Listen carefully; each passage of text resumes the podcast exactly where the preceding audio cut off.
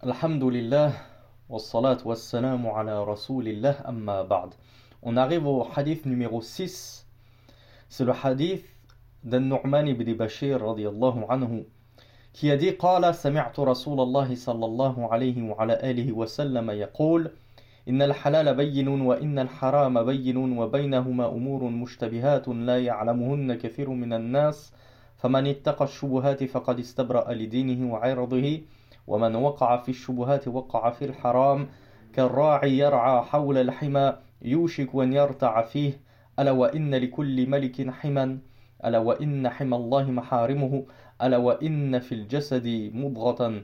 إذا صلحت صلح الجسد كله وإذا فسدت فسد الجسد كله ألا وهي القلب. رواه البخاري ومسلم.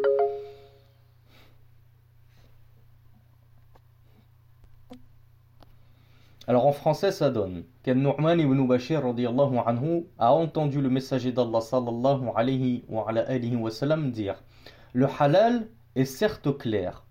Le haram, donc le halal, c'est ce qui est licite. Et le haram, l'illicite, est certes clair aussi. Mais entre les deux, il y a des choses ambiguës, des choses vagues, floues, que de nombreuses personnes ne connaissent pas. C'est-à-dire de nombreuses personnes ne connaissent pas le jugement de ces choses ambiguës. Est-ce qu'elles font partie du halal ou bien du haram? Il nous dit, ainsi donc, celui qui va se prémunir, c'est-à-dire celui qui va s'écarter de ces choses ambiguës, alors il aura certes prémuni sa religion et son honneur. Et celui qui va tomber dans ces choses ambiguës, eh bien il sera certes tombé dans le haram. Et il nous donne un exemple. Il nous dit à l'instar du berger qui va laisser paître ses bêtes. Paître, ça veut dire manger. Les, animaux, les bestiaux, le bétail, lorsqu'ils mangent, on appelle ça, le, ça vient du verbe, ça, le verbe c'est paître. Donc il va laisser paître, il va laisser manger son bétail, son troupeau autour de l'enclos. Il nous dit, ils sont proches de tomber dans l'enclos, tellement il mange, il mange tout autour de l'enclos et il se rapproche petit à petit de l'enclos. Il s'en faut peu qu'il ne finisse par rentrer dans l'enclos et commencer à manger le champ qui était protégé par l'enclos. Il nous dit, n'est-il pas que tout roi a un enclos, c'est-à-dire tout roi a euh, un terrain qui lui appartient, c'est sa chasse gardée, comme on dit. Personne n'a le droit d'y pénétrer sans son aval, sans son autorisation. Il nous dit, n'est-il pas que l'enclos d'Allah, le terrain d'Allah, c'est ses maharim, ce sont ses interdits. C'est-à-dire que les interdits d'Allah, ils forment comme un enclos, comme une barrière, comme des barbelés, tu n'as pas le droit de les traverser. Parce que si tu les traverses, c'est comme si tu, tu étais entré dans la chasse gardée, la propriété d'Allah, sans permission. Donc tu n'as pas le droit de toucher à ces interdits d'Allah subhanahu wa ta'ala, et tu n'as même pas le droit de t'en approcher. Parce que comme on l'a vu, si tu t'approches trop des interdits d'Allah, c'est comme si tu t'approchais trop d'un enclos dans lequel tu n'as pas le droit de rentrer. Il nous dit, n'est-il pas que dans le corps, il y a une moudra? Hein, On l'a vu le moudra dans le hadith, je crois, numéro 4, un petit morceau de chair. Il y a un morceau de chair qui, lorsqu'il est bon, alors tout le corps sera bon avec lui. Et lorsqu'il est mauvais, ou lorsqu'il est, lorsqu'il est mauvais ce morceau de chair, alors tout le corps sera mauvais avec lui. Et il nous dit, n'est-il pas que ce morceau de chair, c'est le cœur? Voilà cet organe qui, lorsqu'il est bon, tout le, corps, sera bon. Et lorsque le cœur est mauvais, tout le corps sera mauvais. Le hadith est unanimement authentique rapporté par l'imam al-Bukhari et Muslim. Donc le shir Abdul Muhsin al-Abbad, nous dit قوله إن الحلال بين وإن الحرام بين وبينهما أمور مشتبهات لا يعلمهن كثير من الناس فيه تقسيم الأشياء إلى ثلاثة أقسام Dans la première partie de ce hadith, le halal, le licite est clair, le haram, l'illicite est clair, mais entre les deux, il y a des mushtabihat, des choses qui se ressemblent et qui sont ambiguës à tel point qu'on ne sait pas si c'est halal ou haram. Eh bien, Shir Abdul Muhsin al-Abbad, il nous dit il y a dans cette introduction de ce hadith le détail de trois catégories, que les choses sont de trois catégories. Il n'y a pas quatre catégories pour les choses. Première catégorie, al-awwal al-halal al-bayyin. il nous dit qu'al-hubub wa thimar wa bahimat al-an'am idha lam tasil ila idha lam tasil ila al-insani bi tariq al-haram. Première catégorie de choses, ce sont les choses halal, licites. Il n'y a aucune ambiguïté dessus. Il nous dit comme euh, les fruits, les graines, graines de sésame, graines de, de, ce que tu veux, de chia si tu aimes ça, toutes les graines que font pousser la terre par la permission d'Allah, les fruits, tout ça, on sait tous que c'est halal. Personne va te dire t'as mangé une graine de tournesol, c'est haram. Personne va te dire t'as mangé une banane, c'est haram. On sait tous que c'est halal. Il nous dit pareil pour les bestiaux qu'Allah nous a permis de manger. La vache, le mouton, le bœuf, l'agneau, le veau, toutes ces choses-là, même le chameau. Si tu manges du chameau, personne va te dire c'est haram. On sait tous que c'est halal. Les bestiaux, Allah nous les a rendus licites à partir du moment comme nous le dit le shir, où tu ne les as pas acquis d'une façon illicite. Si tu les as volés à quelqu'un, oui, là, c'est haram de les consommer. Tu vas voler une brebis à un berger, il t'est haram de la consommer. Il t'est même haram de lui prendre sa laine, ne serait-ce que ça. Mais à partir du moment où ces choses-là t'appartiennent, on sait tous que c'est licite. Leur caractère, leur licéité est claire. Ça, c'est la première catégorie. Les choses dont la licéité est claire. Deuxième catégorie الحرام البين كشرب الخمر وأكل الميتة ونكاح ذوات ذوات المحارم وهذان يعلمهم يعلمهما الخاص والعام. Deuxième catégorie de choses, ce sont les choses haram, illicites, et c'est clair. Il nous dit comme la consommation de vin, mais c'est clair, on sait tous. Ça fait partie des choses qu'on appelle ma'loumun min ad-din bid-darura c'est su de notre religion de l'islam de manière évidente, à tel point que même les kuffars savent ça de notre religion. Tu ne peux pas boire du vin et dire ensuite Ah, je savais pas que c'était haram. Même les kuffars, si tu les interroges, ils vont te dire Oui, le vin c'est interdit chez les musulmans. Le porc c'est interdit chez les musulmans. Même eux le savent. Ça prouve quoi? Ça prouve que cette deuxième catégorie, ce sont des interdits et ils sont clairs des interdits clairs, du haram qui est clair. Sheikh nous donne des exemples. Il nous a parlé de la consommation de vin. Il nous a parlé de la consommation de bêtes mortes. Et je vous rappelle, mes frères et mes sœurs, faites attention. On a une génération de musulmans qui opèrent une distinction entre porc et bêtes mortes. Et donc ils vont manger tranquille au McDo, au KFC, à Burger King, et ils disent, tant que je prends pas le Mac Bacon au porc, c'est halal, je peux manger du poulet, je peux manger un Big Mac, je peux manger de, un Whooper, ce que vous voulez. Allah, lui, n'a pas fait de distinction entre le, porc et la bête morte. Les deux sont haram. Dans ces restaurants, ces franchises américaines, leur nourriture, elle leur vient d'abattoirs haram, où les bêtes sont mortes assommées. Elles sont mortes à coups de, de, de, de pistolet électrique. Elles ne sont pas mortes suite à un égorgement. Donc cette viande est haram. Et c'est clair, Harry.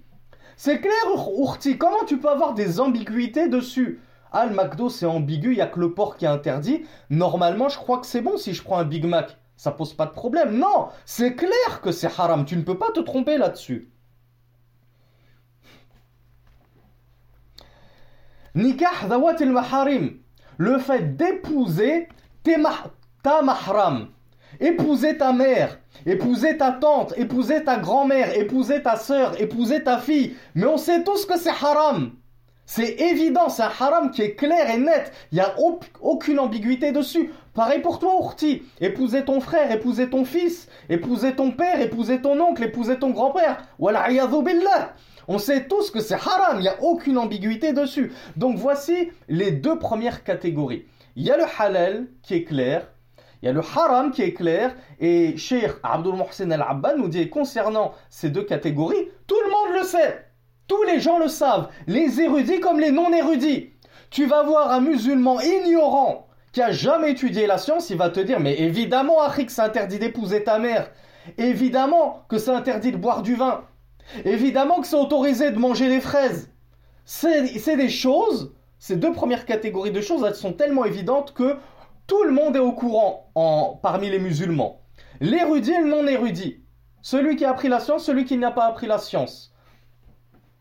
Troisième catégorie, الثالث المشتبهات المترددة المترددة بين الحل والحرمة فليست من الحلال البين ولا من الحرام البين وهذه لا يعلمها كثير من الناس ويعلمها بعضهم. Et enfin la troisième et dernière catégorie de choses, ce sont les choses ambiguës. Ce sont les choses floues. Cheikh Muhsin al-Abbad nous dit ce ne sont ni des choses dont la licéité est claire et évidente pour tous, ni des choses dont l'illécéité est claire et évidente pour tous. Il nous dit ce sont des choses au contraire où la plupart des gens ne connaissent pas leur jugement. Tu lui poses la question, Urti, est-ce que ça c'est halal? Il va te dire Allahu A'lam. Enfin, on espère qu'il ne va pas devancer Allah et son messager parler sans science. Si c'est quelqu'un qui craint Allah, il va te dire Allahu A'lam, je ne sais pas. C'est flou, c'est pas évident pour moi. Et Sheikh nous dit la plupart ne le savent pas et il n'y a qu'une partie des musulmans qui connaissent le jugement. Qui, quelle est cette partie des musulmans qui connaît le jugement de ces choses ambiguës? C'est Ahlul Ilm, les gens de science et ceux qui essayent de se rapprocher d'eux parmi les Tullab al et les gens intéressés par la religion. Même si ce pas des grands étudiants en sciences, c'est des gens qui se cultivent, qui lisent des livres, qui écoutent des dourous et tout. Et donc ils connaissent ce jugement. Deuxième faïda que nous apprend Shir. Il nous dit par rapport à la parole du messager d'Allah sallallahu alayhi wa ala alihi wa sallam فَمَنِ اتَّقَى الشُّبُهَاتِ فَقَدْ اسْتَبْرَأَ لِدِينِهِ وَعِرْضِهِ وَمَنْ وَقَعَ فِي الشُّبُهَاتِ وَقَعَ فِي الْحَرَمِ Donc je vais lire directement en français, ça ira plus vite. Donc concernant la parole du messager d'Allah, celui qui va s'éloigner de ces choses ambiguës, eh bien il se sera préservé dans sa religion et dans son honneur. Tandis que celui qui sera tombé dans ces choses ambiguës, il sera tombé dans le haram. C'est-à-dire si tu es tombé dans ces choses ambiguës, considère que tu es tombé dans le haram parce que comme c'était ambigu, tu ne savais pas si c'était halal ou haram. Donc en gros, tu avais une chance sur deux d'être tombé dans le haram. Donc ya akhi, ya si c'est ambigu, éloigne-toi-en. Ne t'approche pas comme on va le voir tant que tu n'es pas euh, certain du jugement, de la licéité de cette chose. À partir du moment où tu doutes, éloigne-toi-en. Parce que Rasulullah nous dit celui qui va tomber dans les ambiguïtés, il est tombé dans le haram. C'est-à-dire c'est comme s'il était tombé dans le haram parce que tu avais une chance sur deux que ce soit haram. Et toi, tu as quand même foncé tête baissée. Tu te dis, oh, pas grave, j'ai une chance sur deux que ce soit bon. Oui, mais tu as aussi une chance sur deux que ce soit mauvais. Alors considère-toi comme pécheur. Rasulullah nous dit, celui qui va tomber dans les ambiguïtés, il est tombé dans le haram. Et il nous a donné l'exemple. Il nous a dit, c'est comme le berger qui va laisser ses bêtes euh, manger des pâturages tout autour de l'enclos. Et ces bêtes, se commencent à se, ces bêtes commencent à se rapprocher dangereusement de l'enclos. L'enclos, ça veut dire chasse gardée. Personne n'a le droit de rentrer. C'est comme toi, ton pavillon. Il y a une grille. Personne n'a le droit de rentrer dans ton pavillon. Pareil pour ton appartement. Il y a une porte. Défense d'entrée. Personne n'a le droit de rentrer sans toquer que tu les laisses rentrer. C'est pareil pour un enclos. C'est pas parce que tu vois un pâturage avec un enclos, c'est-à-dire une barrière tout autour, des barbelés tout autour, que tu peux y rentrer laisser tes moutons manger de l'herbe à l'intérieur. Non, c'est chasse gardée, tu n'as pas le droit d'y entrer si ce n'est pas ton enclos, c'est pas ton jardin. Eh bien, Shir, Abdul Muhsin et, et, Rasulullah de conclure, n'est-il pas que l'enclos d'Allah, c'est-à-dire la chasse gardée d'Allah, ce sont ses maharim, ses interdits, les choses qu'il nous a rendues illicites, qu'il nous a défendues de consommer ou de toucher. Si tu t'approches trop de l'illicite d'Allah, des choses interdites d'Allah, il y a de grandes chances que tu tombes dedans. Je te donne un exemple, je m'approche trop des filles. Au début, je me fais des copines à l'école. Je plaisante avec elles, on s'échange nos devoirs. Après, on s'échange nos numéros. Après, ça te dirait de venir à la bibliothèque avec moi pour réviser. Après, hack, je te touche la main sans faire exprès pour ramasser mon stylo. Après, je commence à, t'embrasser. Après, on sort ensemble au cinéma. Et puis après, on finit à l'hôtel. Et puis après, la sœur tombe enceinte. Et puis après, elle écrit aux imams en larmes. Je suis enceinte, je ne suis pas mariée, qu'est-ce que je droit d'avorter? Donc voilà à quoi mène le fait de se rapprocher dangereusement des choses ambiguës. Arrête, tu savais pas si tu avais le droit de faire copain-copine avec une fille au collège, au lycée, à la fac? C'était ambigu, tu sais pas si c'est haram ou halal.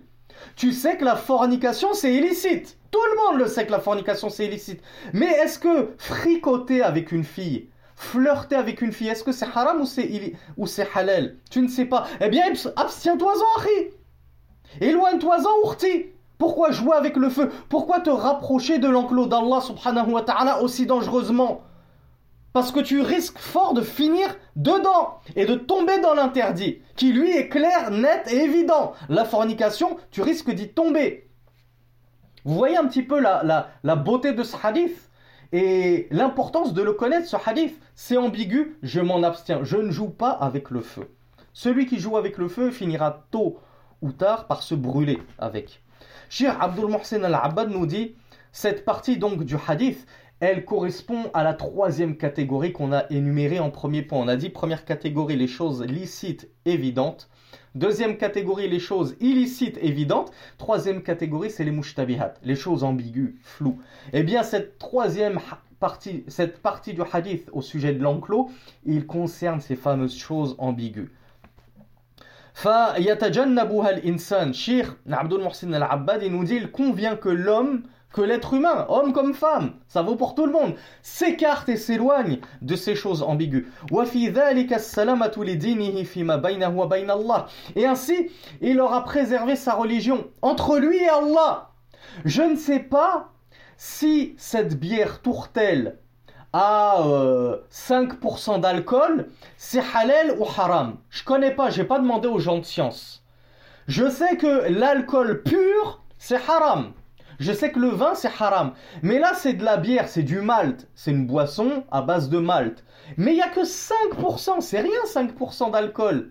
Donc c'est halal ou c'est halal? Ben, C'est haram ou c'est halal? Je ne sais pas. C'est ambigu. Eh bien, éloigne-toi au moins tu es sûr que devant Allah, tu ne seras pas tombé dans un interdit parce que ça se trouve que cette bière de 5%, c'est quelque chose de haram dans la religion. Donc éloigne-toi-en, comme ça, entre toi et Allah, tu seras euh, blanc de tout péché. Tu n'auras pas commis de péché. Tu seras éloigné de cette ambiguïté, tu es tranquille dans ta religion. Allah ne pourra pas te reprocher d'avoir péché puisque tu t'en es éloigné. Donc tu n'es pas tombé dans le péché. S'il s'avère que c'était haram, haram. Et il nous dit de la même façon, celui qui va s'éloigner de ces ambiguïtés, il va avoir Il va aussi sauvegarder son honneur entre lui et les gens. Parce que quand tu t'éloignes des choses ambiguës, tu es sûr déjà de t'être éloigné d'un potentiel péché, d'un péché, d'un péché hypothétique. Donc entre toi et Allah, t'es clean. Mais entre les gens et toi, t'es aussi clean. Pourquoi? Parce que les gens, ils parlent beaucoup. Si il y a des marques de bière qui sont carrément à 0,1% d'alcool, 0,3% d'alcool. Il y a énormément de savants qui disent que 0,1% d'alcool, 0,3% d'alcool lorsque c'est complètement dilué dans le produit final, que tu n'en retrouves plus ni l'odeur, ni la couleur, ni le goût, et que ça ne provoque, que l'alcool ne fait pas son effet, c'est-à-dire ne provoque pas son l'ivresse, eh bien cette boisson, comme certaines marques de Heineken ou je ne sais pas qui sont seulement à 0,3% ou des tourtelles à 0,1%, cette tourtelle, si tu en bois 100, 1000, tu ne seras pas ivre. Parce que le degré d'alcool est tellement infime qu'il est noyé, dilué dans le, dans le liquide final. Et donc, il a, ce n'est pas possible d'arriver à un état d'ébriété avec une telle boisson. Eh bien, Sachez qu'une telle boisson, il y a des savants qui l'ont quand même interdit, non pas à cause du degré d'alcool infime qu'il y a dedans, mais à cause de la ressemblance au kuffar. Et donc on a des savants, et je crois que c'était l'avis de Sheikh Farkaus, hafidahullah, Sheikh Ibn Uthaymin, lui, il a autorisé. Sheikh Al-Albani l'a autorisé de boire, de consommer des produits des boissons dans lesquelles le degré d'alcool est tellement infime qu'on n'en retrouve plus l'une des trois composantes et qui ne fait pas son effet, qui ne provoque donc pas l'ivresse. Mais Sheikh euh, Mohamed Ali Farkaous, lui il dit ces boissons-là, ces bières, même sans alcool, prends même une bière à 0% d'alcool, il te dit c'est haram. Pourquoi? Parce que c'est du tashabbuh bil kuffar. Tu vas chercher à imiter, à ressembler les kuffars avec ces boissons-là. Il n'y a que qui boit ça. Pourquoi toi, tout d'un coup, tu as envie de boire une bière? C'est de la ressemblance au kuffar. Ça, c'est l'avis du shir. On le respecte. Mais les gens, qu'est-ce qu'ils disent? Les gens ignorants, ou les gens qui ont la langue bien pendue, les gens qui aiment plonger dans la conjecture et la calomnie. Il te voit avec ton pack de tourtelles. C'est un pote à toi, il te voit avec ton pack de tourtelles à Carrefour. Toi, c'est de la tourtelle 0% alcool. C'est une Heineken sans alcool. Il te voit avec ça, il va tout de suite aller répéter à tout le monde J'ai vu un tel à Carrefour, il a acheté de la bière. Le frère, il boit en cachette. Il est toujours au premier rang à la mosquée, mais c'est quelqu'un qui boit. Donc tu vois, lorsque tu vas t'éloigner de ces choses ambiguës, je ne sais pas si cette bière c'est halal ou haram parce qu'elle ne contient pas d'alcool ou, ou quasiment pas du tout, en quantité infinitésimale. Est-ce que j'ai le droit ou pas? Si tu t'en abstiens de cette bière et que tu bois plutôt de l'eau ou du jus de raisin ou du jus de pamplemousse, t'es tranquille. Personne ne pourra te reprocher d'avoir bu du jus de pamplemousse. Mais la bière, y tu trouveras toujours des gens qui vont te le reprocher. Ah, je l'ai vu, il a fait ci, il a fait ça, il a acheté ci, il a acheté ça, il a consommé ceci, il a consommé cela. Donc regardez la double faïda. Lorsque tu t'éloignes de ces interdits, que tu te prémunis de ces interdits, tu es clean dans ta, dans, ta relation envers Allah et tu es clean dans ta relation avec les serviteurs d'Allah et les créatures d'Allah. Personne ne pourra rien te reprocher, ni le créateur, ni les créatures, parce que tu t'es éloigné. Tu as fait ce qu'il convenait, ce que le messager d'Allah sallallahu alayhi wa, sallam t'a enjoint à faire. Lorsqu'il te dit celui qui va tomber dans les shubuhat, il est tombé dans le haram, ça veut dire éloigne-toi des shubuhat.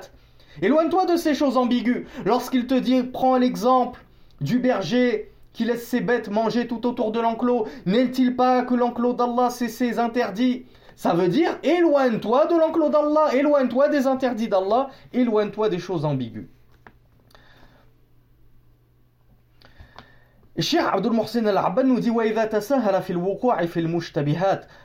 قد يجره ذلك إلى الوقوع في المحرمات الواضحة في المحرمات الواضحة.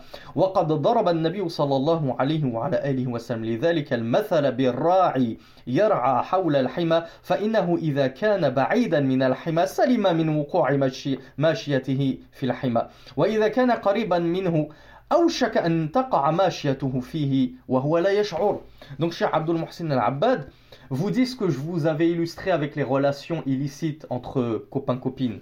Il nous dit, celui qui va euh, négliger le fait de s'éloigner des choses ambiguës, il va, euh, comment dire, se simplifier la vie, il va prendre ça à la légère. Et il va commencer à cheminer vers les choses ambiguës, à les prendre, à les consommer, et il se dit, comme je vous l'ai dit tout à l'heure, il y a une chance sur deux. Je sais pas, je connais pas le jugement. Je sais pas si c'est halal ou haram. Donc je le fais. Tant que c'est pas haram, je peux le faire. Je sais pas si c'est haram de sortir avec une fille. Je sais que la fornication c'est illicite, mais est-ce que embrasser une fille sur la bouche c'est illicite? Allahu alam, je sais pas. Ah bah allez, je le fais. Tant que je sais pas si c'est haram ou halal, je le fais. Donc toi tu vas te simplifier la vie, tu vas te faciliter les choses dans les choses ambiguës. Eh bien, cher Abdel Mohsen Al-Abbad, il nous dit ceci va le conduire à tomber dans l'illicite pur. Comme je vous l'ai donné l'exemple, à force d'embrasser une fille, tu vas finir à l'hôtel avec elle. Tu vas même finir par faire ça ailleurs qu'à l'hôtel, devant tout le monde. Comme ah, ah, Rasulullah nous l'a prophétisé dans la fin des temps. Et c'est arrivé, billah. C'est arrivé que des gens copulent dans la rue, devant tout le monde. Il n'y a plus aucune pudeur, plus aucune chasteté. On est en plein dans la fin des temps. Donc, Cheikh Abdul Mohsen Al-Abbad nous dit le fait de se simplifier la vie et de prendre à la légère ces choses ambiguës, ça va t'amener à tomber dans pire qu'elles, les muharramat elles-mêmes, les choses illicites elles-mêmes, les choses illicites de manière claire et évidente. Tu le sais que la fornication, tu le savais depuis le départ que la fornication c'était illicite. C'était clair et évident. Tu le sais depuis tout petit.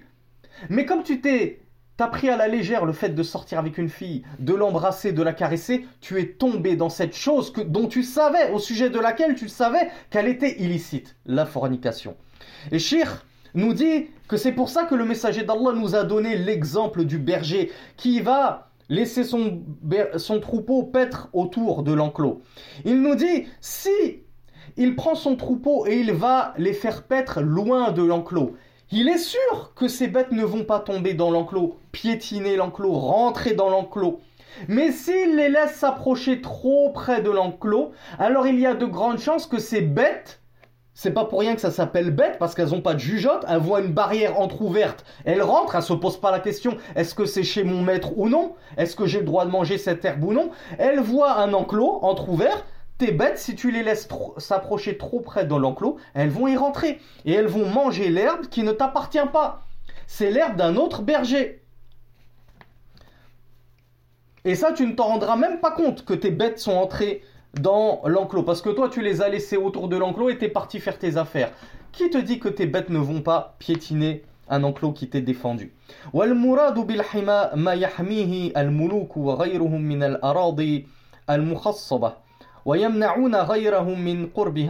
Il nous dit qu'al-hima, l'enclos, c'est quoi? C'est ce que les rois ont comme terre qui leur est réservé, qui leur est approprié. Des terres dans lesquelles euh, ils sèment des plantations, ils cultivent, ils labourent, etc.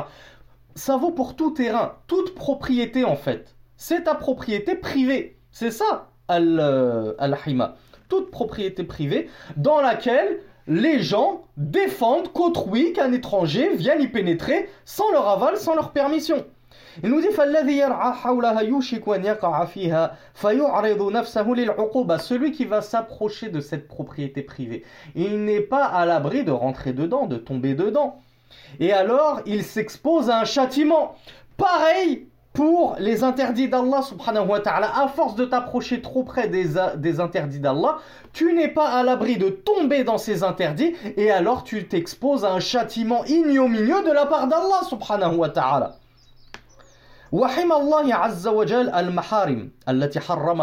L'enclos d'Allah, ce sont ses interdits. Toutes les choses qu'il a interdit, qu'il a défendues. Il est obligatoire pour l'homme de s'éloigner des interdits d'Allah. C'est pas je sais que la fornication c'est interdit, je m'éloigne de la fornication, mais je me rapproche de la mixité. Je me rapproche de faire copain-copine avec une fille. Je me rapproche des caresses et des bisous avec une fille que, avec laquelle je ne suis pas encore marié. Tu dois t'éloigner de toutes ces choses-là. Tu dois t'éloigner loin des interdits d'Allah. C'est pas tu t'arrêtes devant la porte des interdits d'Allah et tu fais les choses, tu fais ce qu'on appelle les préliminaires. Non tu dois t'éloigner tellement loin des interdits d'Allah que même les préliminaires, tu ne les vois même plus, tellement tu es loin d'eux.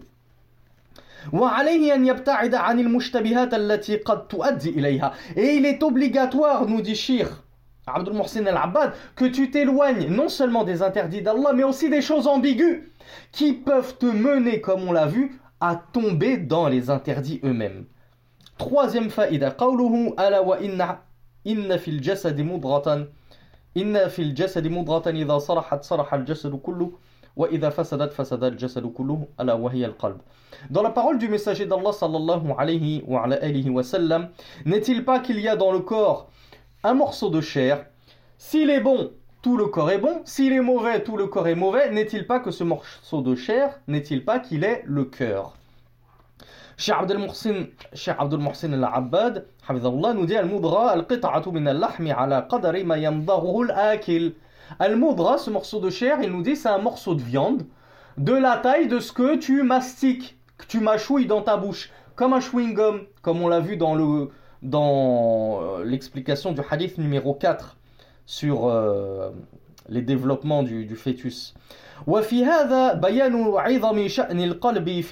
Et il y a dans cette partie du hadith une indication, un éclaircissement sur la haute place, le haut rang et le prestige qu'occupe ce morceau de chair dans le corps qu'est le cœur. Le cœur est un, organe, est un organe important, prestigieux. C'est le roi des organes. Et c'est le roi des membres. Les organes et les membres, tout ton corps, sera bon, sain, si le cœur est sain, et il sera corrompu et perverti, le corps et les organes, ils seront corrompus et pervertis si le, si le cœur est corrompu et perverti.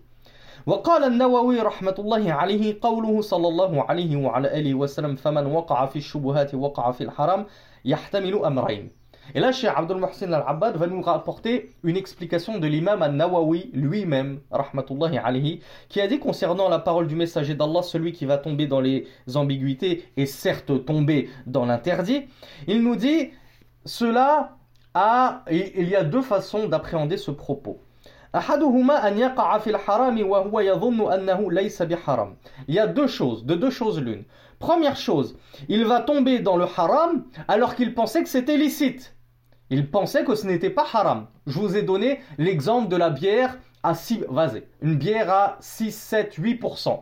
Toi, tu te dis, tant que c'est pas, tant que l'alcool n'est pas majoritaire, je ne sais pas si c'est halal ou haram. Tu vas tomber dedans, tu vas prendre cette bière, tu vas la consommer, sachant que c'était haram.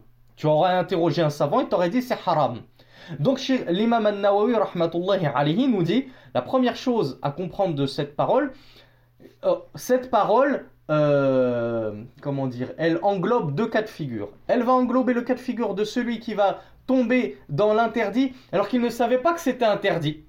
Il ignorait que c'était interdit, il pensait que c'était halal. Donc il a consommé, mais il est quand même tombé dedans. Pourquoi Parce qu'il ne s'est pas prémuni, il ne s'est pas éloigné des choses ambiguës. Et le deuxième cas de figure, أن يكون المعنى قد قارب أن يقع في الحرام كما وكما قال المعاصي بريد الكفر لأن النفس إذا وقعت في المخالفة تدرجت من مفسدة إلى أخرى أكبر منها قيل وإليه الإشارة بقوله تعالى ويقتلون الأنبياء بغير حق ذلك بما عصوا وكانوا يعتدون Je m'arrête là, je lis la suite plus tard. Deuxième euh, chose, deuxième composante de cette partie du hadith, l'imam al-Nawawi nous dit أن يكون المعنى قد قارب أن يقع في الحرام. Ce qu'il faut comprendre, c'est dans la parole du messager d'Allah, celui qui est tombé dans les ambiguïtés, il est certes tombé dans l'illicite, on a vu. Première façon de le comprendre, tomber dans l'ambiguïté, c'est tomber dans l'illicite. Pourquoi? Parce que tu avais une chance sur deux, comme on l'a vu. Et donc tu es tombé dans le haram alors que tu croyais que, c'était pas haram. Mais dans la réalité des choses, tu es tombé dans le haram. La deuxième façon de comprendre ce hadith, l'imam al-Nawawi nous dit, c'est que le sens, c'est que tu vas t'approcher tellement de tomber, euh, tu t'es tellement approché de tomber dans le haram comme euh, comme il a été dit, que les péchés sont barid al-kufr. Les péchés, c'est un petit peu le facteur de la mécréance. Qu'est-ce que ça veut dire? C'est-à-dire il te prend comme ça dans son petit casier à vélo et il t'emmène jusqu'à ta destination, jusqu'à ta boîte aux lettres qui est la mécréance. Donc les péchés, petit à petit, vont t'amener dans la mécréance. Et il nous dit c'est comme euh, car l'âme, lorsqu'elle tombe dans la contradiction, dans la désobéissance, ceci va l'amener petit à petit à une désobéissance plus grande. Toi, je reprends encore cet exemple euh, des relations illicites entre garçons et filles. Tu tombes déjà dans la mixité. donc, premier interdit. Cette mixité va t'amener à un interdit encore pire tu vas là carrément tomber dans la promiscuité. Et tu vas aller donner rendez-vous à euh, une sœur euh, dans un endroit désert, vide, pour être seul avec elle. Deuxième interdit. Ce deuxième interdit va t'emmener et va te, te, te, te, faire évoluer vers un troisième interdit encore pire. Tu vas commencer à la caresser. Puis un interdit, ceci va t'amener à un interdit encore pire. Tu vas commencer à l'embrasser. Puis ceci va t'emmener à un interdit encore pire, tu vas finir par forniquer avec elle. Puis ceci va t'amener à un interdit encore pire, tu vas euh, lui frapper le ventre alors qu'elle est enceinte de 6 mois pour qu'elle fasse une fausse couche. Parce que tu n'assumes pas de l'avoir mis enceinte. Et ça va t'amener à un autre interdit comme, euh, comme une histoire que nous avait narré Rasulullah sallallahu alayhi wa sallam. Et tu vas carrément la tuer pour qu'on n'entende jamais parler de ton histoire de fornication. Voilà ce que ça veut dire al-ma'asi barid al-kufr. Les péchés, ils peuvent te mener petit à petit à pire, ils, ils, t'amènent à toujours pire en termes de péché. Les petits péchés vont t'emmener au grand péché. Et les grands péchés, c'est la porte ouverte au kufr. ils vont t'emmener à tomber dans le kufr. Et l'imam al-Nawawi nous dit, et c'est ce qui est, c'est l'allusion qui est voulue dans la parole d'Allah subhanahu wa wa ta'ala et ils ont tué leurs prophètes, ils ont tué les prophètes sans droit. Ils parlent des enfants d'Israël. Ils tuent les prophètes sans droit. Ceci à cause de leur transgression, de leur désobéissance et de ce qu'ils transgressaient. En gros, l'imam al-Nawawi nous dit regardez dans la parole d'Allah. Les enfants d'Israël, ils désobéissaient à Allah, ils faisaient des péchés. Ils transgressaient, donc ils faisaient des péchés. Et à force de pécher et de transgresser et de pécher et de transgressé. Ça les a emmenés jusqu'à quoi? Au pire des péchés qui est al-kufr, la mécréance. Comment? En tuant un prophète. Combattre, même, même pas tuer, juste combattre un prophète, c'est du kufr. C'est de la mécréance. Eux, c'est pire. Ils les ont tués, leurs prophètes qu'Allah leur envoyait. Donc, à force de pécher, de transgresser, al-ma'asi baridul kufr. Les péchés, c'est la porte qui va te mener, c'est la fenêtre ouverte vers la mécréance. À force de pécher, de transgresser, sont tombés dans la mécréance. Donc voilà comment il faut comprendre, voilà la deuxième façon dont il faut comprendre la parole du messager d'Allah. Celui qui va euh, laisser paître ses bêtes autour de l'enclos, eh bien il est qu'il considère qu'il est tombé dans l'enclos. Celui qui va tomber dans les shubuhat, dans les choses ambiguës, qu'il considère qu'il est tombé dans le haram.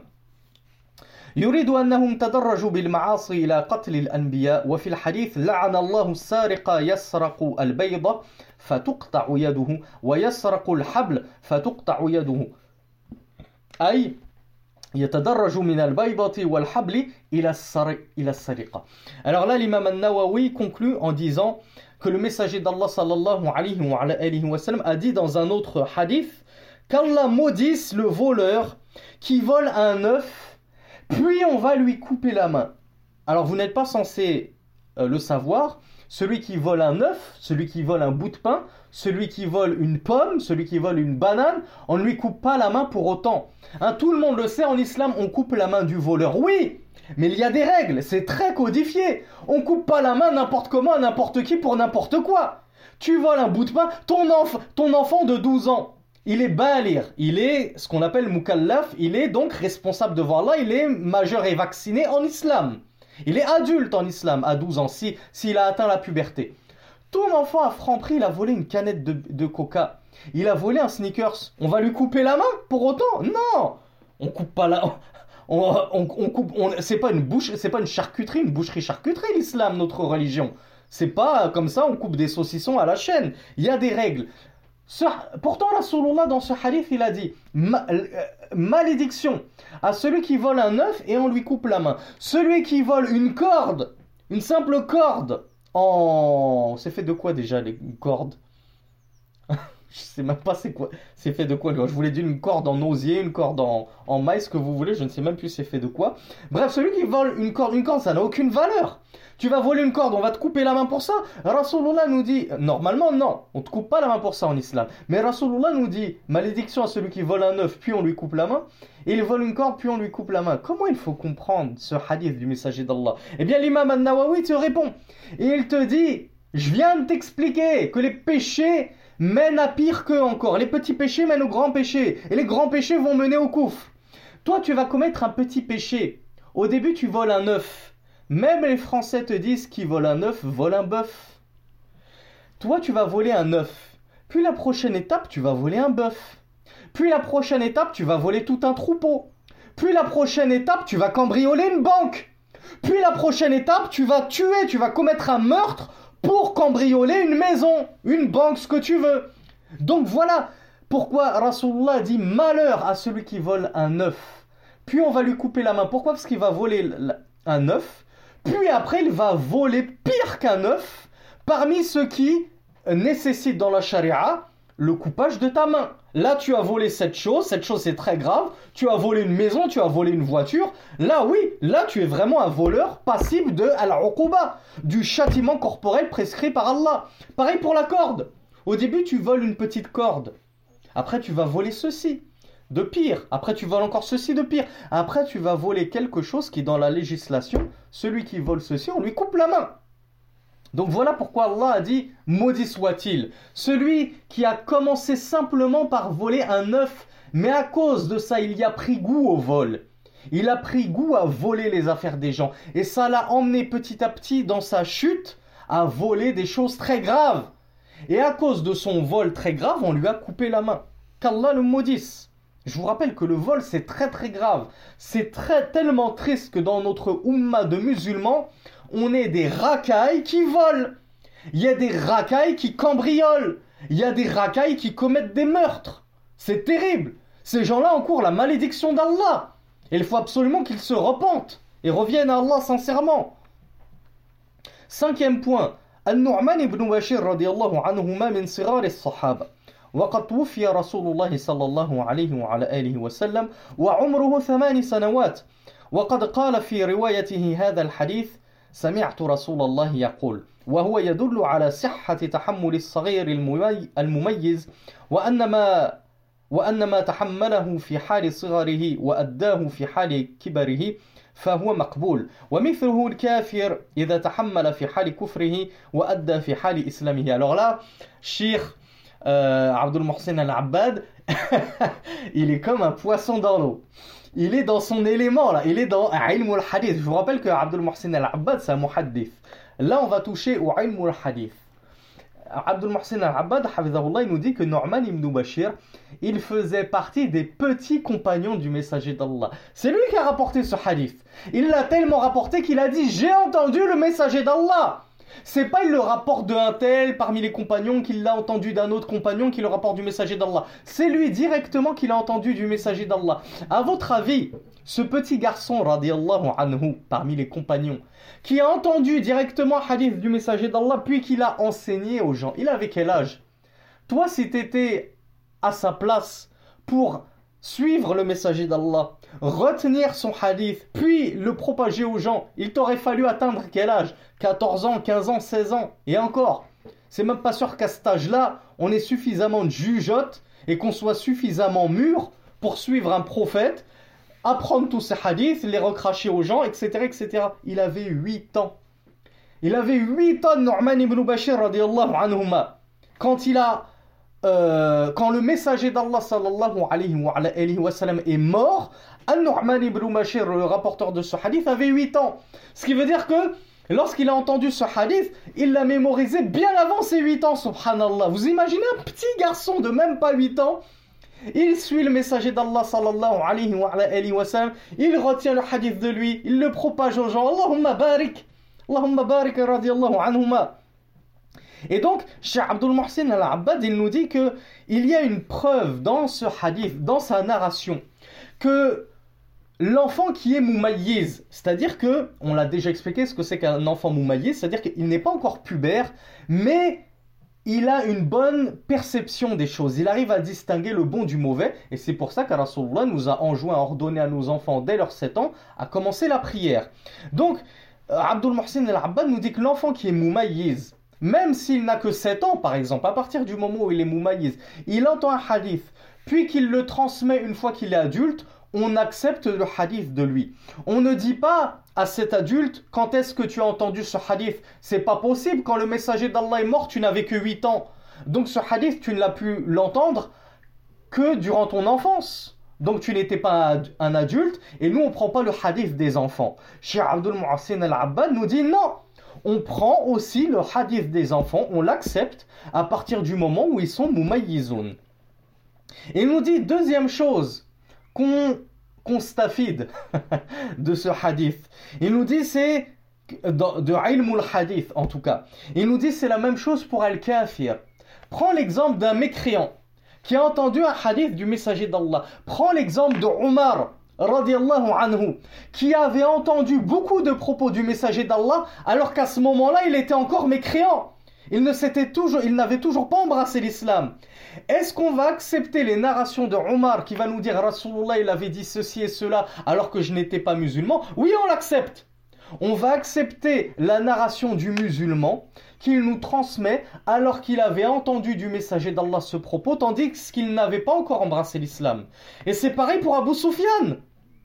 Souvenez-vous dans la biographie du messager d'Allah, dans la playlist sur la biographie du messager d'Allah, on a parlé du fameux hadith d'Abu Sufyan qui avait été questionné par l'empereur et qui lui avait dit comment il est ce messager, qu'est-ce qu'il vous ordonne de faire, qu'est-ce qu'il fait ceci, qu'est-ce qu'il fait ce, euh, qu'est-ce que, est-ce que les gens s'éloignent de lui, est-ce que les gens quittent sa religion, etc. Qui le suit, les pauvres ou les riches, etc.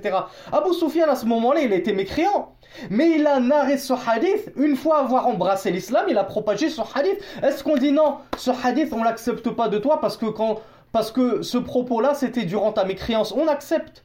On accepte du musulman ce qu'il nous rapporte du temps de sa mécréance. Donc ça, c'était une faïda dans Ilm al-Hadith. Sixième faïda, Alors là, c'est plutôt la conclusion. Qu'est-ce qu'on retire des fawaïd de ce hadith مما يستفاد من الحديث أولا بيان تقسيم الأشياء إلى في الشريعة إلى إلى حلال بين وحرام بين ومشتبه متردد بينهما Première faïda euh, que l'on tire, c'est que la sharia, la législation d'Allah, elle, se, elle catégorise les choses en trois. Le licite clair, l'illicite clair et les choses ambiguës qui oscillent entre les deux. On ne sait pas si c'est clair ou pas clair. En tout cas, la plupart ne le savent pas. Mais Ahlul Aïm, bien sûr, les gens de science le savent. Deuxième faïda, al-mushtabih. لا يعلمه كثير من الناس وأن بعضهم يعلمه حكمه ou ya'lamu hukmahu bidalilihi. Donc je viens de me spoiler. Deuxième faïda, c'est que ces fameuses choses ambiguës, la plupart des gens n'en connaissent pas le jugement. Et certaines personnes en connaissent le jugement avec ad-dalil, avec leurs preuves. Il va te dire, moi je sais que c'est haram. Parce que, qala Allah, qala Rasulullah, Allah a dit, le messager d'Allah a dit.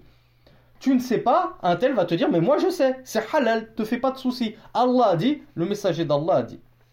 Bien sûr, ceux qui savent sont très peu nombreux, ils sont minoritaires.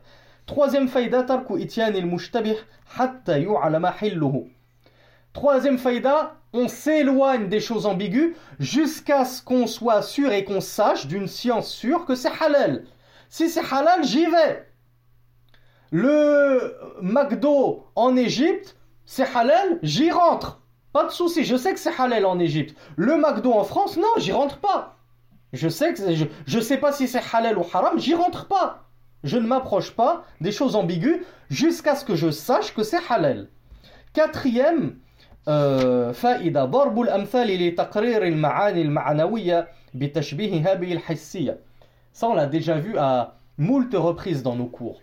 Le fait que Rasulullah sallallahu alayhi wa, alayhi wa sallam il illustrait ses propos par des exemples probants, des exemples, des exemples concrets qui illustraient des idées abstraites. Hein, moi, je, je, viens de te donner euh, un principe, mais qui est abstrait. Le principe, c'est éloigne-toi des ambiguïtés, euh, parce que si tu tombes dans une ambiguïté, tu es tombé dans le haram. C'est abstrait, c'est une règle comme ça. Moi, je te dis, je veux du concret. Donne-moi un exemple. Bien, Rasulullah, donnez un exemple concret. Regarde le berger qui va laisser paître ses bêtes autour de l'enclos. Les bêtes, il s'en faut peu pour qu'elles tombent dans l'enclos. Et donc le berger sera tombé dans le haram, dans l'illicite, parce qu'il aura laissé euh, brouter ses bêtes une herbe qui ne lui appartenait pas. Donc la faïda qu'on apprend, c'est que il convient d'illustrer des propos abstraits par des exemples concrets. Et ça, Rasulullah le faisait souvent. Cinquième faïda, anna l'insana idha waqa'a fil al-mushtabiha, hana alayhi an al-wadiha. Cinquième chose qu'on a appris, et j'espère qu'on va s'y tenir, celui qui va prendre à la légère les choses ambiguës, les choses vagues, les choses floues, il, il s'en faut peu que petit à petit, ils ne finissent par prendre également à la légère les choses interdites de manière claire et évidente. Sixième faïda bayanu wa anna al tabi'atun lahu. Sixième faïda qu'on a appris dans ce hadith, c'est la grande importance, l'importance capitale de cet organe qu'est le cœur.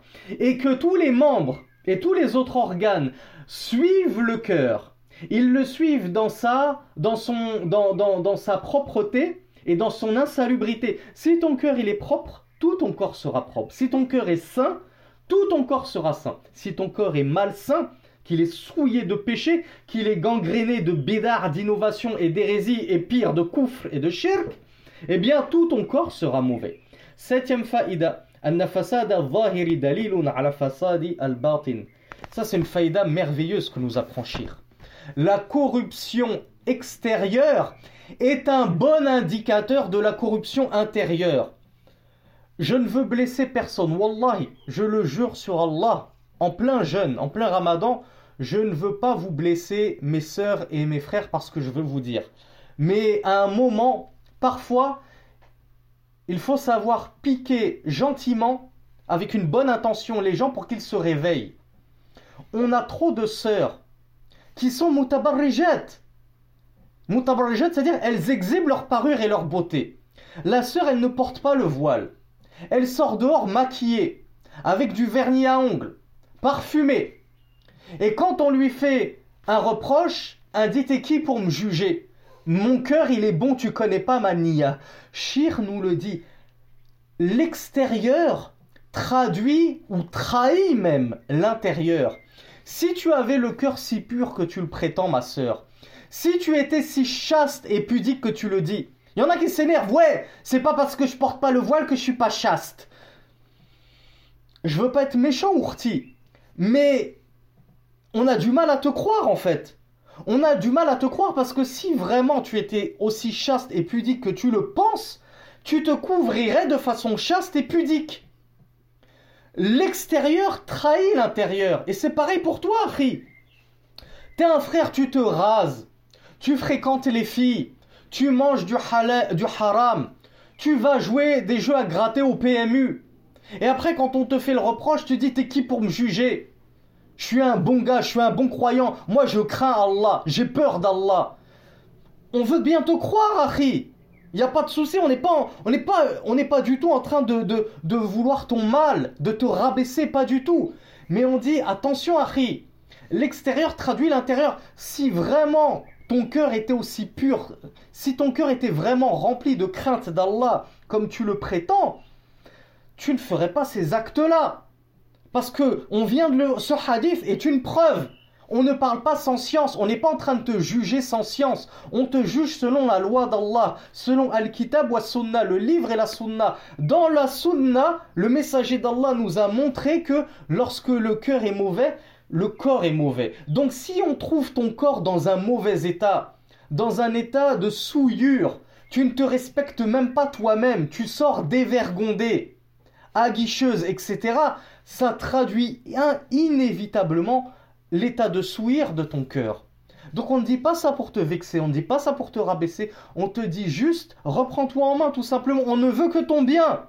On ne veut que ton repentir. Et en voulant cela, on n'est absolument pas en train de prétendre que nous, on est meilleur que toi. Que moi, parce que j'ai une barbe et une chachia, je suis meilleur que toi, Harry, qui n'a pas de barbe et qui n'a pas de chachia. On n'est pas en train de dire que parce que ma femme apporte le niqab, elle est meilleure que toi qui ne porte même pas le voile. On n'est pas comme ça dans. On ne fait pas de concours de foi qui est meilleur que l'autre. On dit juste travaille sur ton cœur et tu verras que le reste suivra. L'extérieur suit l'intérieur. Travaille sur ton intérieur, tu verras que l'extérieur suivra. Tu porteras le voile de toi-même naturellement. Ce ne sera même plus difficile. Une fois que tu auras poli ton cœur, que tu auras purifié ton cœur de l'orgueil, des bidards, des innovations, des shirkiyat, de, de, ces choses qui touchent au polythéisme. Parmi les shirkiyat, il y a Arria, l'ostentation, le fait de vouloir se montrer et tout. Purifie ton cœur, orne-toi des bons comportements, des bonnes mœurs, des bonnes conduites, de la chasteté, de la, de la, de la euh, pudeur, de la crainte d'Allah, etc. Tu verras que le reste suivra naturellement. Ça se reflètera extérieurement. Et le voile, non seulement sera devenu facile pour toi, mais tu ne concevras même plus de sortir sans voile. Et combien de sœurs ont, fait le, ont sauté le pas Qu'Allah les récompense? Tellement qu'il y en a qui ont dit J'ai tellement travaillé sur moi, j'ai tellement travaillé sur mon cœur et ma nia que le voile, ce petit khimar fourmi, ne me suffisait plus. Je suis passé au djilbab, qui est le véritable voile légiféré. Ce voile qui couvre la femme de la tête aux pieds. On ne voit aucune forme. C'est pas une petite abaya sur les épaules et un petit foulard que je rentre à l'intérieur de ma abaya. Et on voit toute ta silhouette. Et par-dessus, tu mets en plus une veste cintrée, la totale. Non elle ne supportait plus de porter le voile de cette façon, elle est passée au djilbab. Et combien ne sont pas passés après le djilbab au niqab? Parce qu'elle disait, je ne supporte plus de voir les regards de convoitise des, des hommes sur moi. J'avais besoin de me protéger encore plus. Donc tu vois, quand tu travailles sur ton cœur, tu verras que ton corps travaillera et suivra.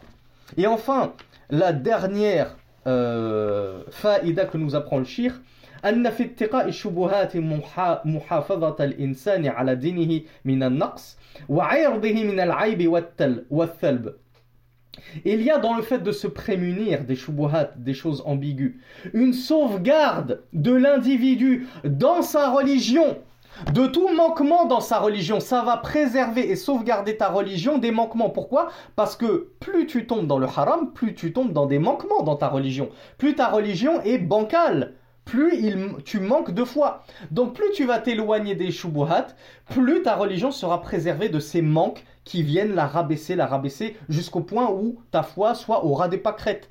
Et pareil, nous dit Shir Abdul Mohsen al-Abbad, ça va préserver aussi ton honneur des al-aïb wa c'est-à-dire tu vas préserver ton honneur des défauts, des injures, des moqueries, des colporteries, des calomnies, de la médisance des créatures d'Allah qui vont te voir tomber dans une chose ambiguë, mais eux ils savent que c'est haram.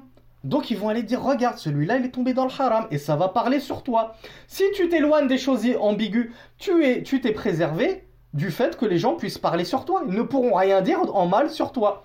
هذا والله أعلم. وصل اللهم على نبينا محمد والحمد لله رب العالمين.